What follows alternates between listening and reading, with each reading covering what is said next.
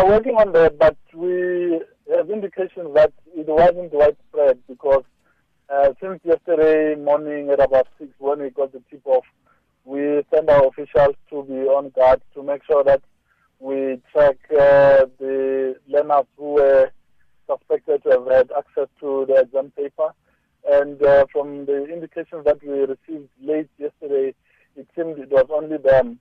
But of course, we continue to investigate and we hope it didn't go beyond that school and it didn't go beyond the two learners that are involved. Uh, was the tipster able to give you any more specifics as to the leak?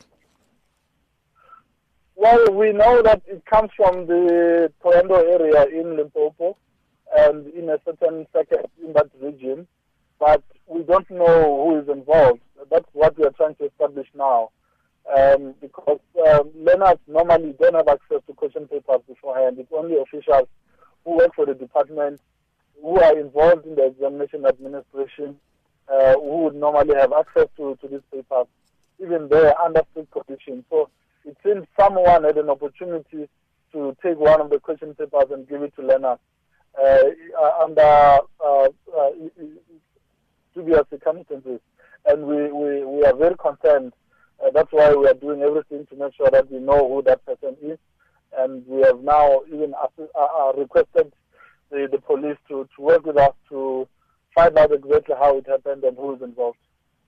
And um, what sort of contingency plans do you have in place now for delivering exam papers uh, for the duration of this exam?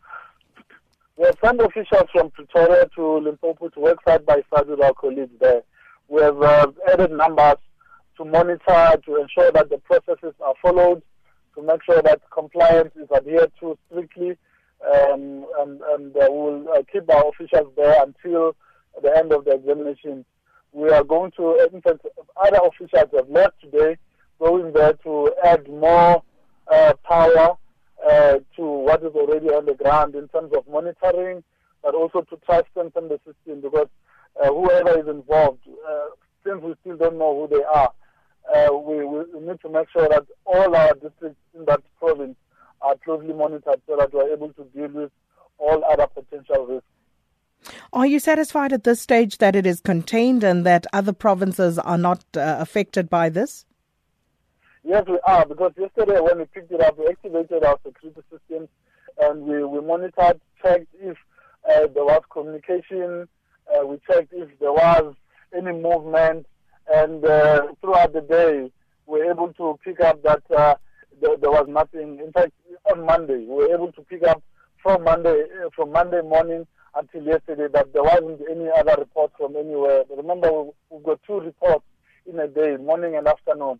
And during the day, we do the monitoring, and all our monitors did not report anything.